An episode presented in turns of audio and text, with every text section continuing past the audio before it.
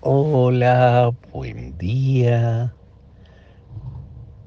Hoy celebramos eh, la fiesta de lo que se llama en, popularmente la fiesta de los reyes, de los reyes magos. Cuando éramos niños todos esperábamos este momento, este día para recibir el regalo. En realidad la liturgia la llama fiesta de la Epifanía de Jesús.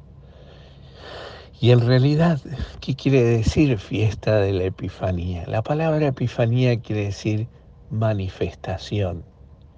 Él era un signo de la manifestación de Dios, que ya no piensa la salvación solo para el pueblo de Israel.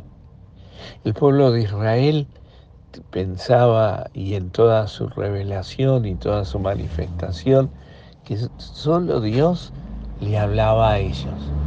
Ellos eran el, el pueblo elegido, el pueblo llamado para Dios.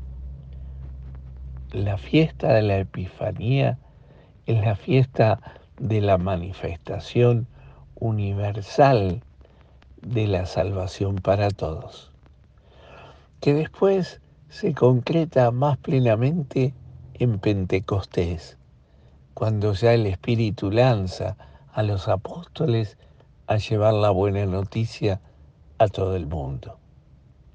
Este pequeño signo que nos cuenta hoy Mateo dos, uno, doce, eh, es simplemente una pequeña, eh, como un pequeño gesto ya de aquel momento, de ese momento de que Dios está y llama a todo su pueblo, a todo hombre.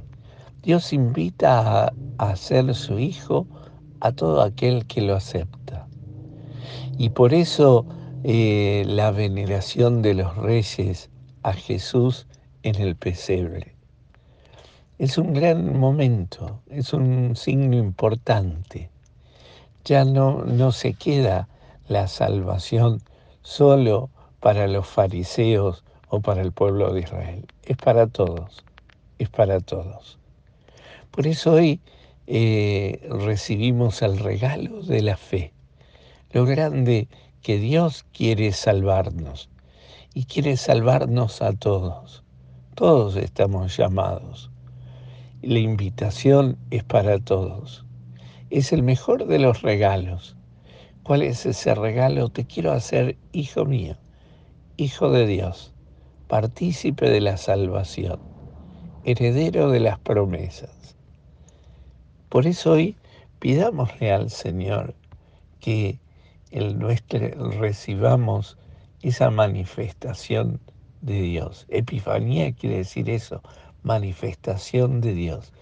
Como los magos en Oriente, por el estudio, por la razón, por las manifestaciones, fueron tratando de discernir, buscando el camino por donde venía, donde Dios los quería conducir. Y aún la envidia, el pecado, el enojo, eh, los celos, eh, el miedo de Herodes, aún eso no pudo detener el encuentro de Jesús con los Reyes Magos, es decir, con toda la cultura, con todos los hombres. Pidámosle hoy que también nosotros, por un lado, veamos esas manifestaciones de Dios en nuestra vida. Los Reyes fueron discerniendo, los Reyes Magos fueron discerniendo por donde Dios quería conducirlos. Como dice el Papa Francisco, aprendamos a discernir. Signo de nuestra madurez en la fe es justamente eso, aprender a discernir. Lo segundo, que no, no es solo para nosotros, no es para mí, no es para un grupito, no es para los de mi grupo, no es para los que están en mi grupo apostólico o en mi grupo de la iglesia, es para todo el mundo.